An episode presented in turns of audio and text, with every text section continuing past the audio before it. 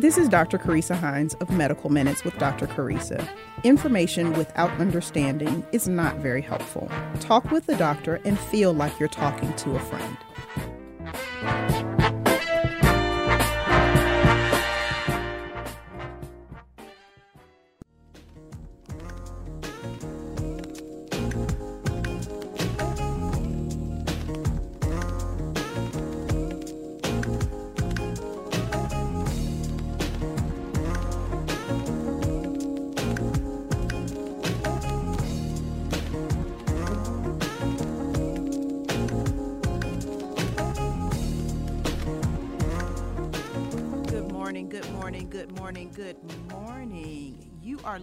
Live to your favorite award winning health and wellness radio show, Medical Minutes with Dr. Carissa.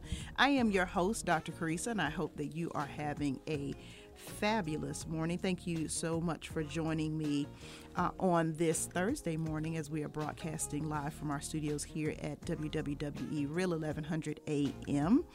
All righty. So, as we always do, we are going to start with our shout outs, and I left my list at home today, so I'm going to just say shout out first of all to my number one fan. I always remember that. Hey, mom, how are you doing? I hope you're having a terrific morning this morning. And uh, if you are listening from whatever city you're listening from, thank you, thank you, thank you so very much for joining us today and every Thursday. Uh, and what we usually do is shout out your city. So if you are listening uh, from anywhere today, um, give us a shout out. We are always on Facebook. Give us a shout out, and we will shout out your city next week. So we're going to go ahead and get right into your You Need to Know segment. So, what we do with this segment, for those of you who um, don't listen on a regular basis or have not listened to us before, is we. Um, I give you just kind of a little snippet of about four or five topics that are happening in healthcare news this week, um, just to kind of keep you up to date as best I can. How about that? Alrighty, so you need to know flu season is around the corner. It actually is here. Um, and I will tell you that we actually diagnose flu even in the summer. Um, but of course, we make a big push for uh, flu vaccination uh, in the fall, of course. And so, uh, flu vaccines should be available at your primary care provider um, very soon if they're not there already. Um, and the CDC estimates that the flu resulted in approximately 9 to 41 million cases of infection. 140 to 710,000 hospitalizations and around 12 to 52,000 deaths every year between 2010 and 2020. And I know that that is a huge range of numbers, right? And so the accuracy uh, may or may not be there, um, but the the range is so wide because so many people, when they get the flu, um, you know, they they just take care of themselves at home, right? So they don't seek um, they don't seek medical care or anything like that. So so that's why that range that those numbers range um, range so much. So get your flu vaccine. So in in previous years um, the previous two years i guess i would say is um, you know the flu has not been as as bad. Why? Because we had covid. So covid did not take the place of the flu. But what were we doing during the pandemic we were staying indoors, staying away from people, wearing masks when you were out, and washing our hands. And we know that flu is spread by respiratory droplet, droplets. So either when you cough, talk, sneeze, um, anything like that, then you are, are spreading that. But when we were all wearing our masks and not really going outside, um, you know, of course, that cut down on on the transmission of flu. So flu season hasn't been as bad um, since COVID came around. But nevertheless, get your flu vaccine, please, please, please. Researchers at the Baker Heart and Diabetes Institute in Melbourne, Australia, suggest that mild to moderate intake of ground, instant, and or decaffeinated coffee should be considered part of a healthy lifestyle and that two to three cups a day may protect you from cardiovascular disease, stroke, and early death. Now, as a coffee drinker, that made me very, very excited. Um, I usually just do one cup a day, but you know, I may may throw in a second cup if it's going to protect my heart because you know I want to be around a long, long time. So now, so if you are a coffee drinker, drink up, enjoy that, right? And I don't know if the coffee growers of the world sponsor that study or not, so you know there may be a little bit of bias there. Not sure, but it sounds good, so I'm I'm all for it. Now, what should you know about sleep loss and inflammation? A recent study co authored by Dr. Cameron McAlpine, who is an assistant professor of cardiology and neuroscience at the Icahn School of Medicine at Mount Sinai in New York, showed that chronic sleep deprivation in a small group of otherwise healthy adults increased the production of immune cells linked to inflammation which could predispose those individuals to autoimmune disease and other chronic medical conditions. So we know the value of sleep, right? And and we know that most of us are are cutting corners when it comes to our sleep. So we're not sleeping enough, we're not getting good quality sleep, and then we're trying to oversleep. For example, on the weekends when you can sleep in and, and that kind of thing, we're trying to overcompensate uh, for our lack of sleep during the week. That's not how it works, by the way, but that's what we're trying to do to overcompensate for that. So, you know, definitely want to make sure that you take a, a good look at what your sleep habits are and you know do some research on what they should be. Um, in our first season we had a sleep expert dr julie grant on talking about the effectiveness of sleep as it pertains to teenagers. Um, but you know i may have her back on the show to talk about uh, us older adults, us more seasoned people, how about that, more seasoned teenagers, um, and how sleep plays a part and, and can become important in our lives as well. So do make sure that you all are getting good sleep because it is it is tremendously important. Next, the drug lecanemab, and I may be, may be mispronouncing that, please forgive me, which is made by drug makers Biogen and Eisai, which is a Japanese company, uh, is shown to slow the progression of cognitive decline by about 27% when compared with placebo. The drug is currently in phase three of clinical trial. And so, um, you know, phase three is when they are you know, studying this drug in actual humans. So they've gotten out of the laboratory and animal models and so on and so forth. Um, and actual humans are, are being studied with this drug and a large number. Uh, so when we talk about clinical trials, there are usually four to five phases um, of a clinical trial with, um, you know, once you get into stage two to three, um, you are using human subjects and using a broad swath and larger number um, of human subjects um, once you get into stage three, stage four.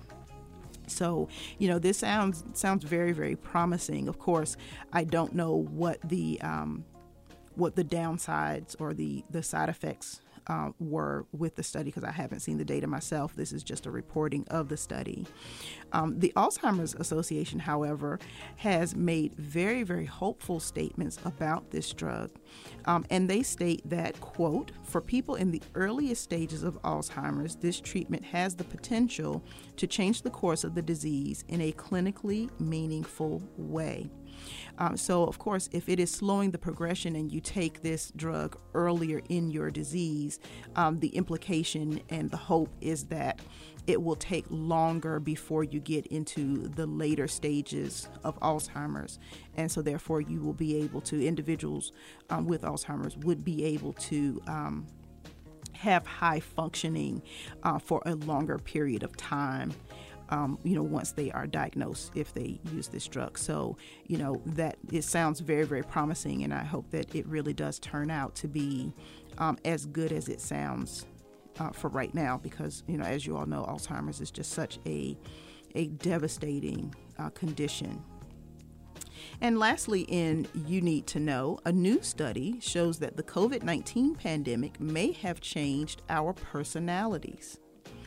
COVID 19, of course, as you all know and remember, changed everything about us and about how we operate, right? It changed how we work, how we socialized, where we went, what we did, right?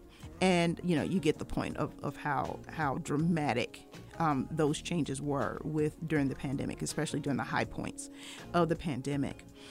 And so, you know, what this study is showing is that the pandemic was an unprecedented opportunity to see how a collective stressful event and the stress reactions that came from that um, may impact personality. The study showed a significant decrease in extroversion, openness, agreeableness, and conscientiousness.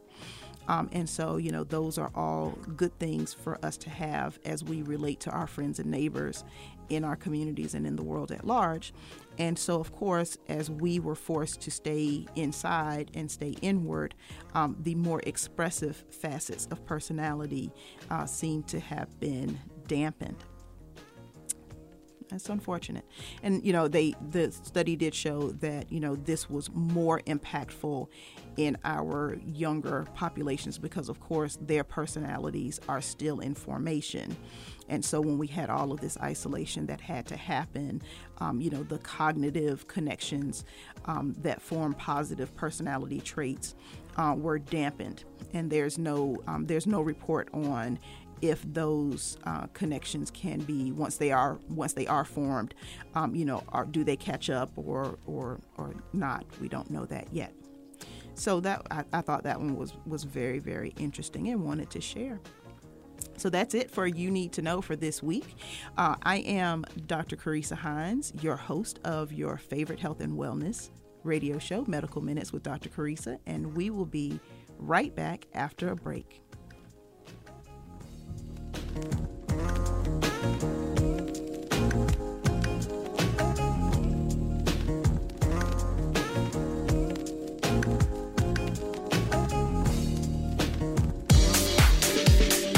Just for Pets Wellness Center reminds old fashioned health listeners and pet owners to never leave pets unattended inside a parked vehicle, not even for a quick errand. Temperatures can rise to dangerous levels fast. Visit our website for more information at www.just the number 4 petsfl.vet or give us a call at 239 270 5721.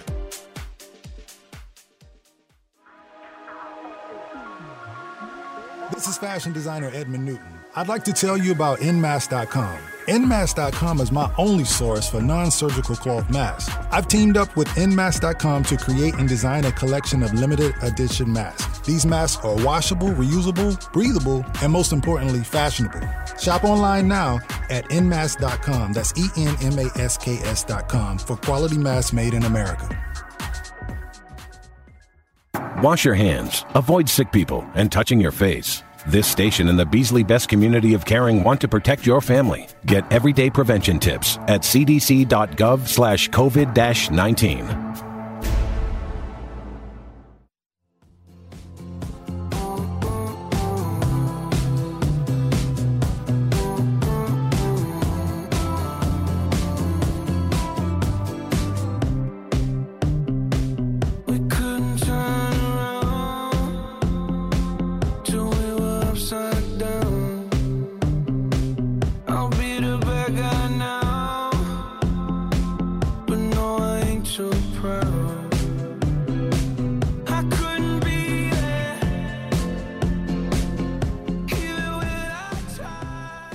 morning, good morning, and welcome back. If you're just tuning in, you are listening to your favorite award winning health and wellness radio show, Medical Minutes with Dr. Carissa. I am your host, Dr. Carissa, and today we're going to be talking about telemedicine and health equity. And, you know, of course, if you've been um, you know, tuning in to any uh, conversations, especially during the pandemic, um, you know, during the height of the pandemic, they talked a lot about health inequities.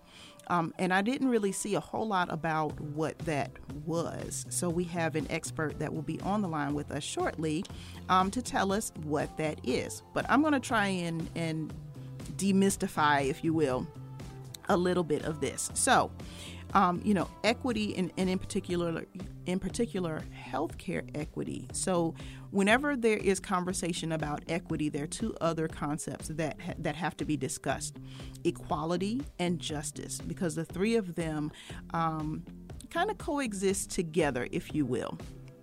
So, equality is when everyone gets an equal share right?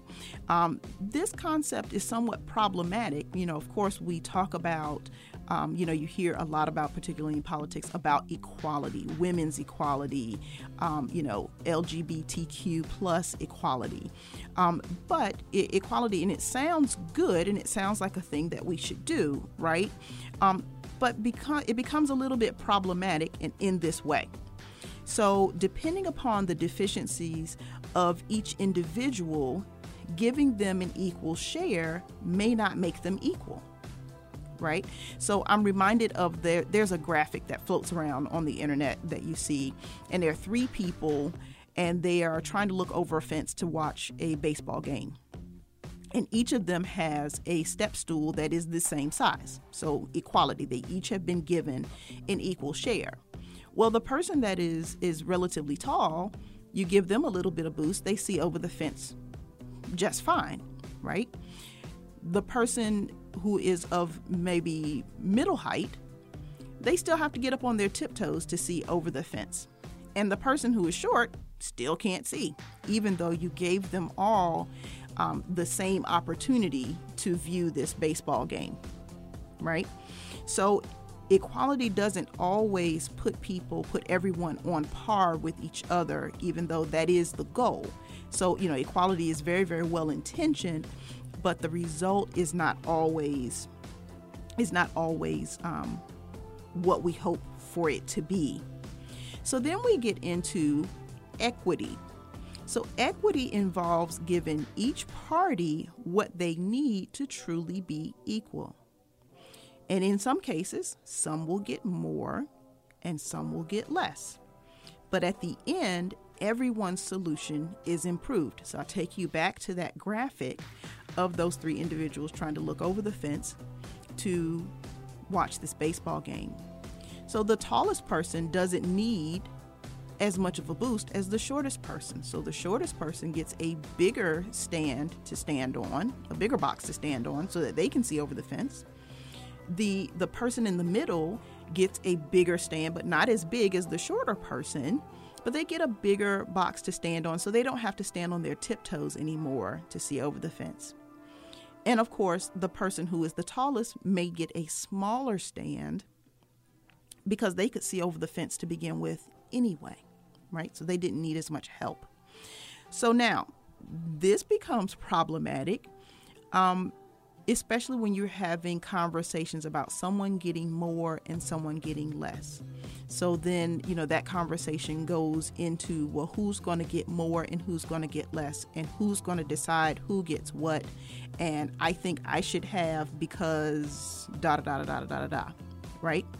Um, so that is is the problem with equity you know that's when you get into um, the human conditions of um, perhaps greed and, and selflessness or selfishness. Um, and, and so those things come into play.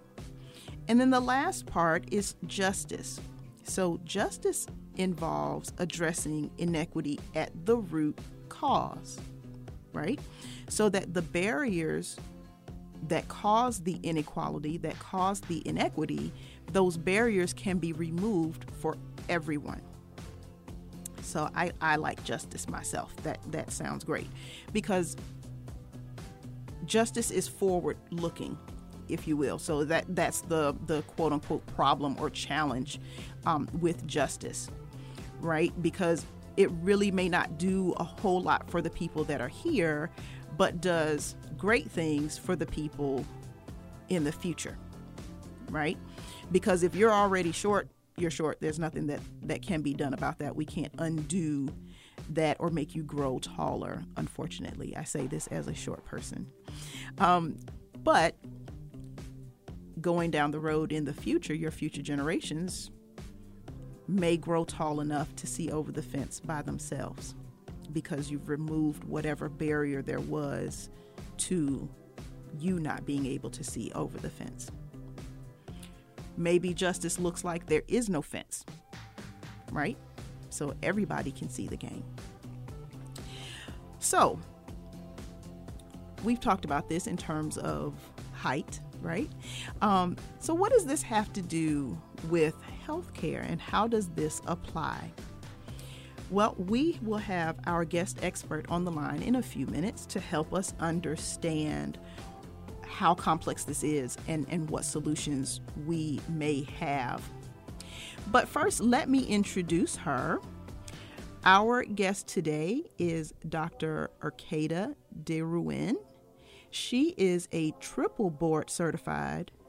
That's that's that's heavy right there. But okay, I'm going to continue. I'm sorry, I got excited. She is a triple board certified family, diversity, and lifestyle medicine physician. She serves as a thought leader in healthcare innovation. She is passionate about merging the human aspect of medicine with the field of emerging technology. Dr. De Ruin believes in putting people first. She has been able to utilize her gift of listening, communicating, and connecting the mix- missing pieces to solve complex problems. She finds joy in mentoring as she believes that one should always share their gifts to uplift others. Dr. De Ruin hosts a pre med and medical student geared podcast to expand the amount of people that she can mentor called The Prospective Doctor. She also is a board member for Girl Develop It Incorporated, increasing the number of women and non binary people in tech.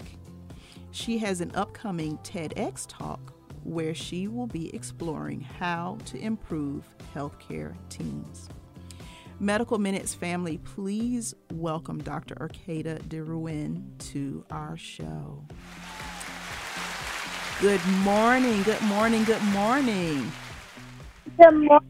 I thank you so much for inviting me to come and talk, guys. Thank you so much for sharing your expertise with us. And first, I want to know, am I pronouncing your name correctly? Yes, Urqueta DeRowan. DeRowan. There we are. All righty. So we're going to get right into talking about health equity and, and we're going to throw a little bit about telemedicine in. So now, what is health equity and, and why should we care about it? Why is it important? Health equity is so important because it's it's basically us receiving the best care for everyone. As we're all familiar, especially with the light being shown with the pandemic, mm-hmm. healthcare isn't the same for everyone. There are a lot of disparities and barriers, a lot of times, kind of unfortunately placed upon us due to race or sexual orientation or disability or social economic status. Mm-hmm. So, like you were saying earlier, we have to advocate for health systems to make it more equitable. Like a lot of times we try to say that we want to have the same, but like you were mentioning earlier, everybody doesn't need the same thing. Exactly. So we have to figure out how to move these systems that are in place that are kind of pushing people back and causing people for especially for African Americans, we're known to actually pass away from all diseases at earlier ages. Right. Like that's crazy. Like so we have to work in figuring out how to decrease these barriers. I know a lot of people talk about the social determinants of health and how different factors in different people's lives can affect the kind of life that they live, not only in terms of when they can get into the doctor or, or when they're going to be seen and treat their medical conditions, but even things like what kinds of food they're eating and what other things that kind of go into a mm-hmm. person's like livelihood and, and length of life. Mm-hmm. So it's very important for us to chat about that. Very good, indeed. So now, give us because you you kind of touched on that a little bit, but give us some examples of inequity in healthcare. Oh wow, that we need like three hours to talk about that. But I, will try to give a few examples right. of inequity in healthcare. I know a popular topic that we talk about is maternal mortality rate. Mm-hmm. So black women have like they are so much more likely to pass away than white moms. Yep. And black infants, um, they have 2.3 times the amount of infant mortality as white infants, with everything being the same. Right. So there, there are some things that we need to look into and figure out why, and dive in deeply and see what is going on here. And Exactly. even with things like the pandemic, we when it was earlier going on, we saw that people who, of color were not getting access to the same amounts of vaccines and things like that mm-hmm. that other communities were. Exactly. So, so there's just so much out there where there are a lot of disparities. Exactly. And so, you know, there was, you know, a a disparity in access to testing even in mm-hmm. communities of color. And so, you know, you can take it back even further, you know, looking at these medical deserts. And people may not even mm-hmm. realize that they live in a medical desert. So, you know, I'll, I'll piggyback on, on those great examples with saying, you know, if someone lives somewhere where they don't have good public transportation, but they don't have a car. Mm-hmm. So, how are you going to get to the doctor to begin with? So it doesn't even matter if they, you know, if you have access to one, you can't get there. Yes. You know, and we have communities that have um, food deserts.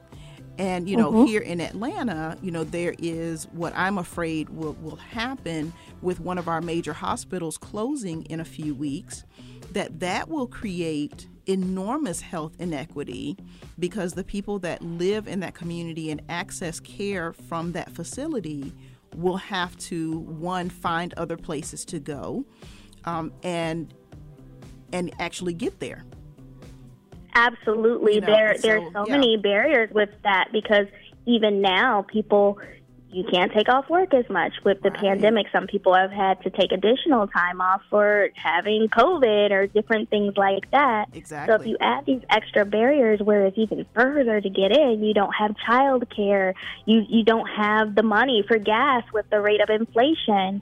So mm-hmm. if they were already having difficulties getting to somewhere that was in their area, if you take that access away and move it to somewhere else, there are going to be tons of inequity. And then on top of that, if you're moving a hospital into another community, if you're transferring all of that, they'll already have that patient population there, so the wait time the will wait increase times will as well. increase. Exactly. And and that's that's what I, I'm afraid of will happen here. That the two existing hospitals that are in the Midtown area will um, you know will be even more overrun than they already are. Um, you know, and so you know when we talk about you know the system being being quote unquote fair or unfair, you know, even setting that aside, when you look at just the the logistics of numbers, so many of these healthcare systems have fewer workers due to the pandemic. So that will create a healthcare inequity that has absolutely nothing to do with your race, color, creed, you know, all of those things. Um, But just the simple logistic logistics of uh, you know of the human capital within the workspace within healthcare. So now, what are some possible solutions for um, addressing healthcare inequity? There are so many different possible solutions for addressing healthcare inequity. I think first and foremost, a lot of people talk about our social determinants of health, where we can look and we can say, okay, if we're living in this certain neighborhood, how can we increase that economic stability? Mm-hmm. How can we make it safer? How can we provide better education systems so that our students will have better opportunities to go out and make more money and get well paying jobs? How can we, like you were mentioning, the food deserts, increase the amount of grocery stores in our environments as mm-hmm. opposed to corner stores and things where we can't get healthy food? Right. How can you have more food markets? And those kinds of things where people can go to the farmer's market and get fresh fruit and things without a lot of pesticides. Mm-hmm. Like, how can you have these community support systems? And then, how can you have these health systems in your neighborhood? We should be building more, not taking away. Exactly. But in order to do all of that, we have to address those political determinants of health. So none of these things can be done without voting. I know a lot of people are probably tired of us talking about voting or saying things Right. aren't as different as they were with Biden than they were with Trump or those kinds of things. It doesn't really matter to them in their community because there's still violence or there's still healthcare disparities. But it does matter. So we are in an election year mm-hmm. where we have to vote because the votes that we do and, and the people who make those decisions, as we're seeing as certain governors and different things who are in your communities are making these decisions, actually leads to the policies that we create and we push forward that affects each of those things that we talked about. So if we don't have a governmental organization and politicians and all of those people we don't like to talk about or we think that they're too far removed from us in our everyday lives, like they impact our lives daily. So if we aren't picking these candidates who are looking in our best interest to help keep us healthy, to get us out of these food deserts, to get us better paying jobs so we can get that gas to drive an extra 30 minutes out because our hospital system left, right. to build hospitals in our communities and to keep our doctors there. Yes. Even with you talking about the hospital closing, a lot of people don't necessarily think about what makes the day to day hospitals run, and that's residents who are mm-hmm. they're already doctors, but they're still in training. And when you remove hospitals like that, they don't have anywhere to go. So we're right. not building up that community of doctors for us. And especially in the black community where black people make up only about 5% of the entire workforce of physicians, we need everyone we can get. Even exactly. those physicians, like there are 95% that needs to be our allies. So even if you're not a doctor of African American descent, we need to be having you in these systems where you can learn how to support black people and be culturally competent. Yes. So we need to train you in these underserved areas because if they're not exposed to our culture and us and the needs that we have in these communities, then they're not serve? going to be able to help you or even know what to ask. Exactly. I was recently on Instagram, and I know we don't get our help for people out there. We say don't use Dr. Google and don't use Dr. Instagram. But, but, but if there's a doctor that's on that, then that's okay. Yeah. Yeah. so we, I was looking at an Instagram post, and there was a black nurse on there, and she was talking about how she works on the labor and delivery unit. Mm-hmm. And she was getting sign out where basically the nurse who was overnight tells you what happened in the morning so they can keep the care flowing. Sure. So she was talking to the nurse, and the nurse was saying, Oh, I need to call a social worker because I'm concerned about the mental health of this mother because she's been patting, hitting herself in the head all day. And the nurse was like, What? She's like, Is she black? She's like, Yeah. She's like, Did she have on a weave, weave, or some braids? And she's mm-hmm. like, Yeah. And she's like, she's not crazy. Like her hair. Her scalp is itchy. That's all that that is. So yes. Yeah. So those kinds of things are very important in, in increasing that cultural competency and just having people in our communities that can help advocate for us. And that all starts with voting definitely and you know and, and and piggybacking on on your your your very very timely comments about voting you know we get really really up in arms about who the president is and you know, mm-hmm. if I may say, who the president is, kind it matters, but it kind of doesn't matter. But what's mm-hmm. more, because you know, the trickle down is, is not going to trickle down to you individually. Um, but what is very tremendously important is your local politics, because that is really what what changes and affects your day to day living. So paying attention to your who your mayor is, who's on your city council, who is your sheriff, your your tax commissioner, you know, all of those things that affect your that really truly do affect your day-to-day living. And then you can take it up to the 40,000 foot view of who the president is. You know, yes. the, the local elections, one of my Facebook uh, listeners just said local elections are the key. And yes, I, I couldn't have said it better myself, that they, they really, really are. So now let's switch into because you are a telemedicine doctor. So yeah. now, how, first of all, how does telemedicine work? Because I know a lot of us got exposed to it during the pandemic because, you know, we couldn't get into the doctor's offices. And so, you know, we use this technology, which I thought was amazing and great. Um, but now, how does that work when we can only see patients you know, and you can't touch them. So, are there certain mm-hmm. conditions that telemedicine works better for and some not so much? Absolutely. So, telemedicine has been around honestly for decades. Mm-hmm. But as you mentioned, a lot of people weren't exposed to it into the pandemic because we were kind of forced, like, couldn't really leave your house, let's right. go online. Right. So, there are different ways that telemedicine works. So, it's kind of an umbrella term, but we're going to talk about it in the realm of just like primary care doctors and specialists okay. at this point because there are ways that you can be evaluated in the emergency room and all those crazy things. So we'll talk about it on just a very basic level. Okay. So as a lot of people may have experienced, now you have the option to video chat or voice chat or text your doctor, and mm-hmm. it seems very convenient, and it is it because is.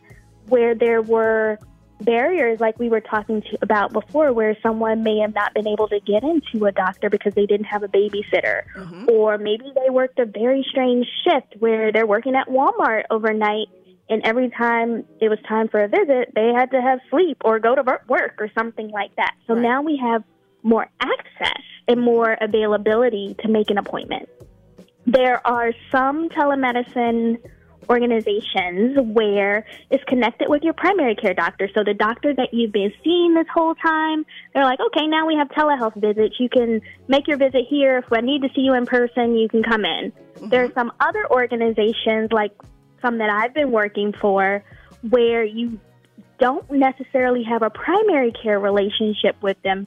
They're a separate company where you either call video or text them. Mm-hmm. And they don't necessarily share your records with the other organizations and things like that. And they're awesome for things that are quick or cute, cute or sure. or something where like you have a yeah. cold, you think you have a UTI, right. you may have a history of migraines and they're trying to help you.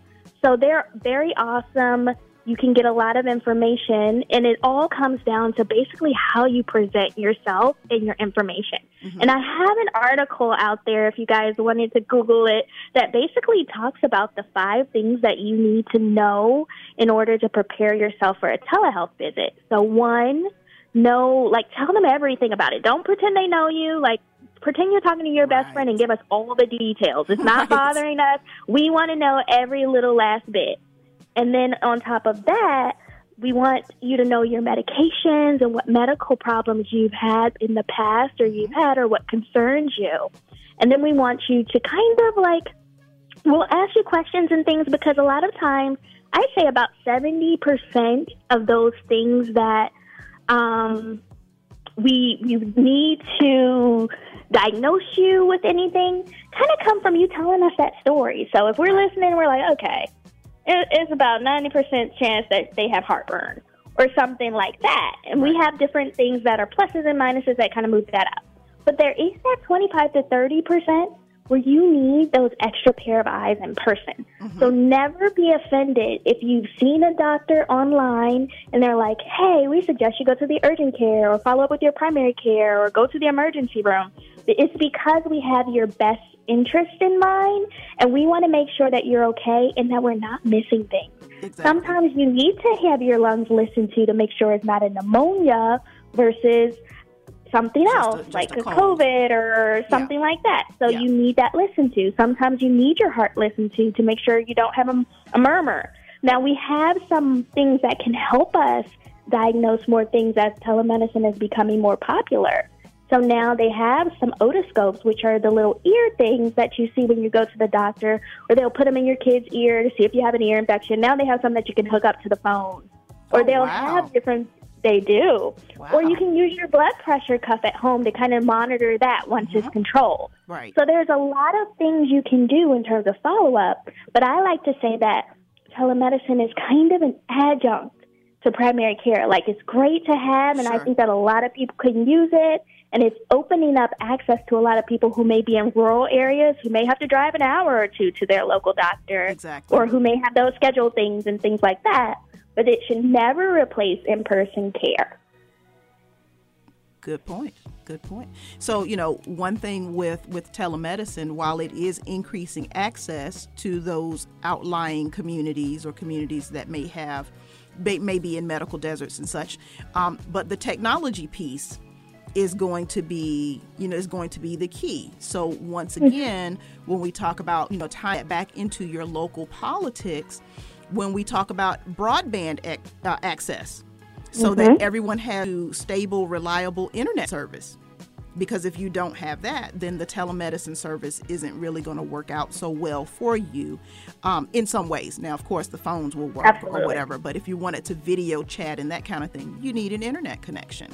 So, you know, so making sure that you advocate for for strong broadband service within your community is one way that you can fight health inequity. And then, of course, you know, that internet access ties into a whole lot of things with, you know, access to, um, you know, resources for doing homework for kids and that kind of thing. So, you know, as a community, you know, that that one issue, um, you know, has tremendous positive impacts there. So now, do you think that telemedicine will help close the health inequity gap? And if so, Absolutely. how so? I definitely think it will help close that gap because one, people are getting access that didn't have access. A lot of people who may not have insurance, a lot of them are minorities.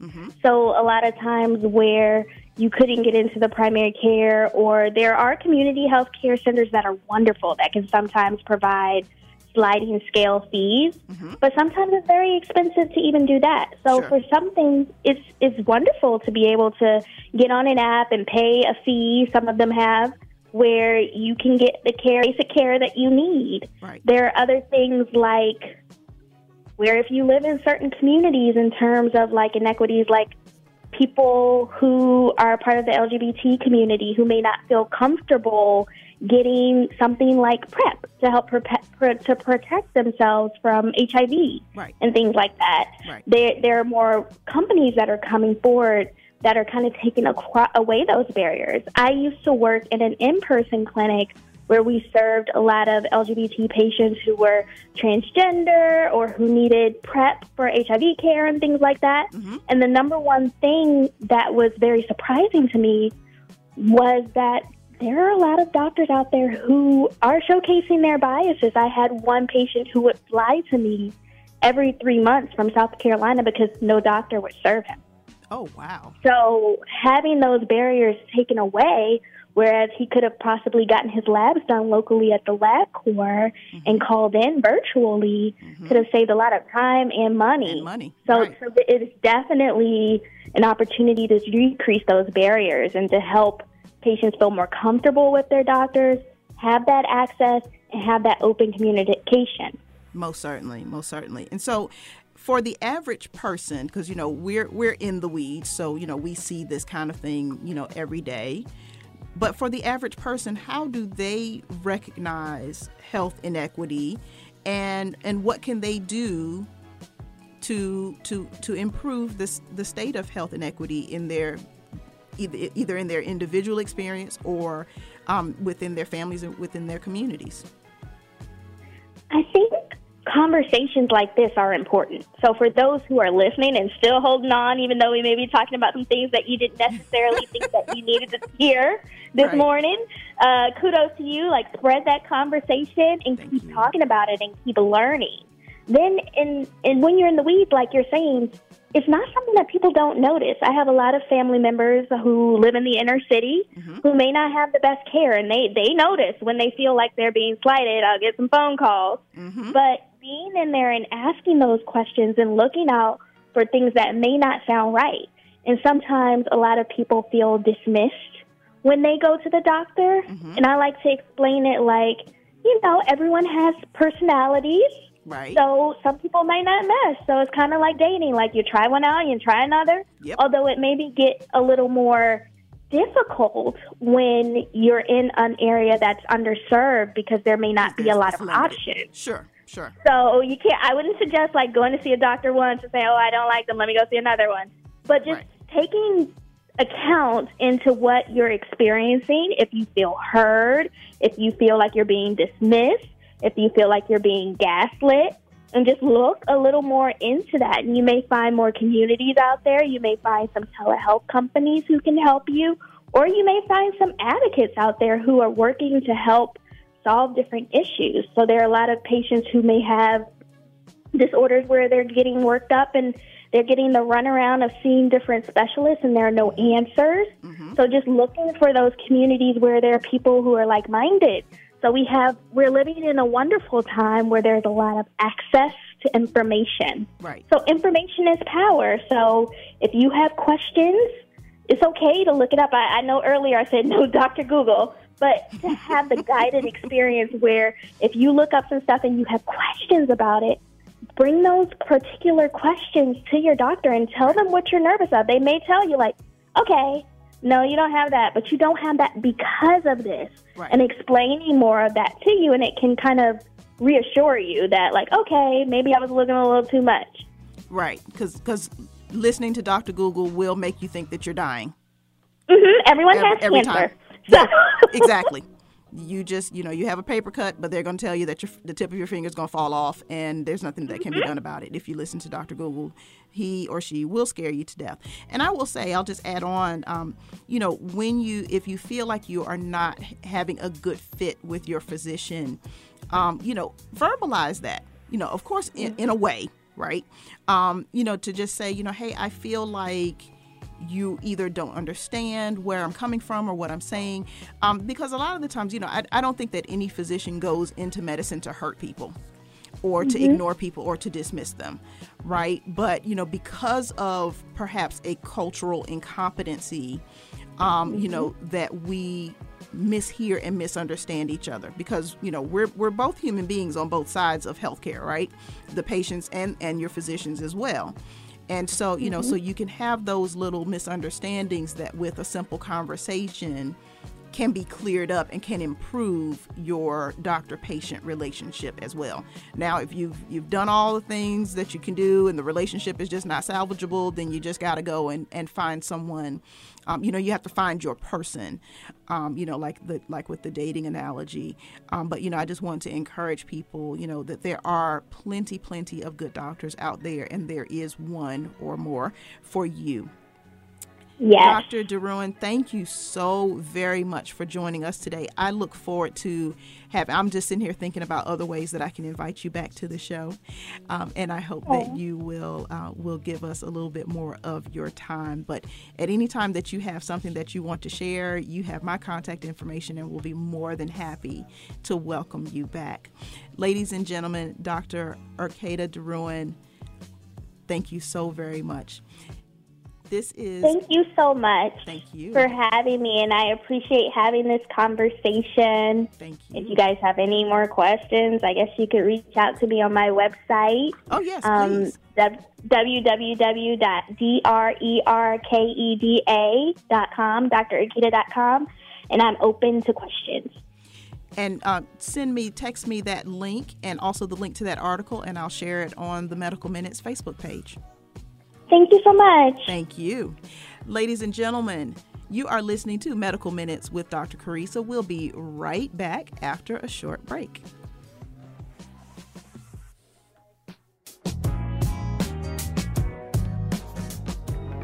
Why choose Just for Pets Wellness Center? Compassionate pet care services featuring an experienced veterinary team to superior customer service in a caring and friendly environment we offer individual attention and tailored treatment for each pet. Visit our website for more information at www.justthenumber4petsfl.vet or give us a call at 239 270 5721.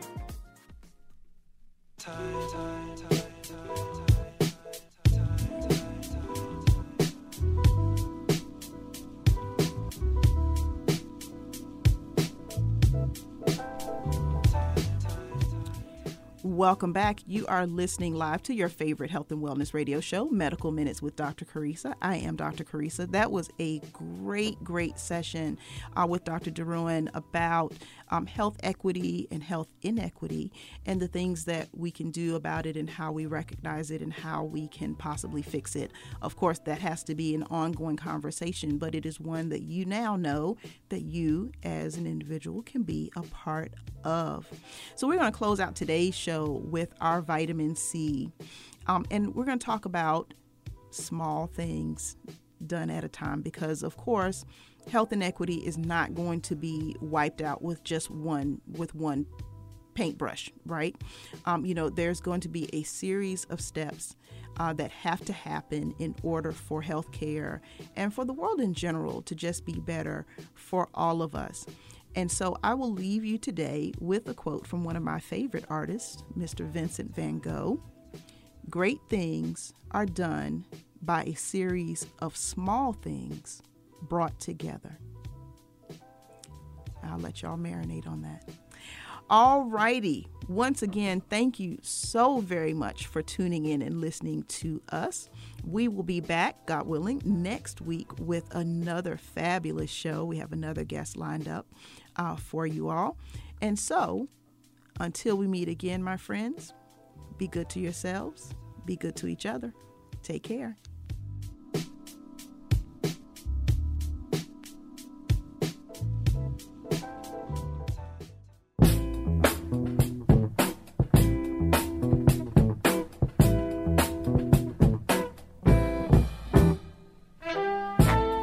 This is Dr. Carissa.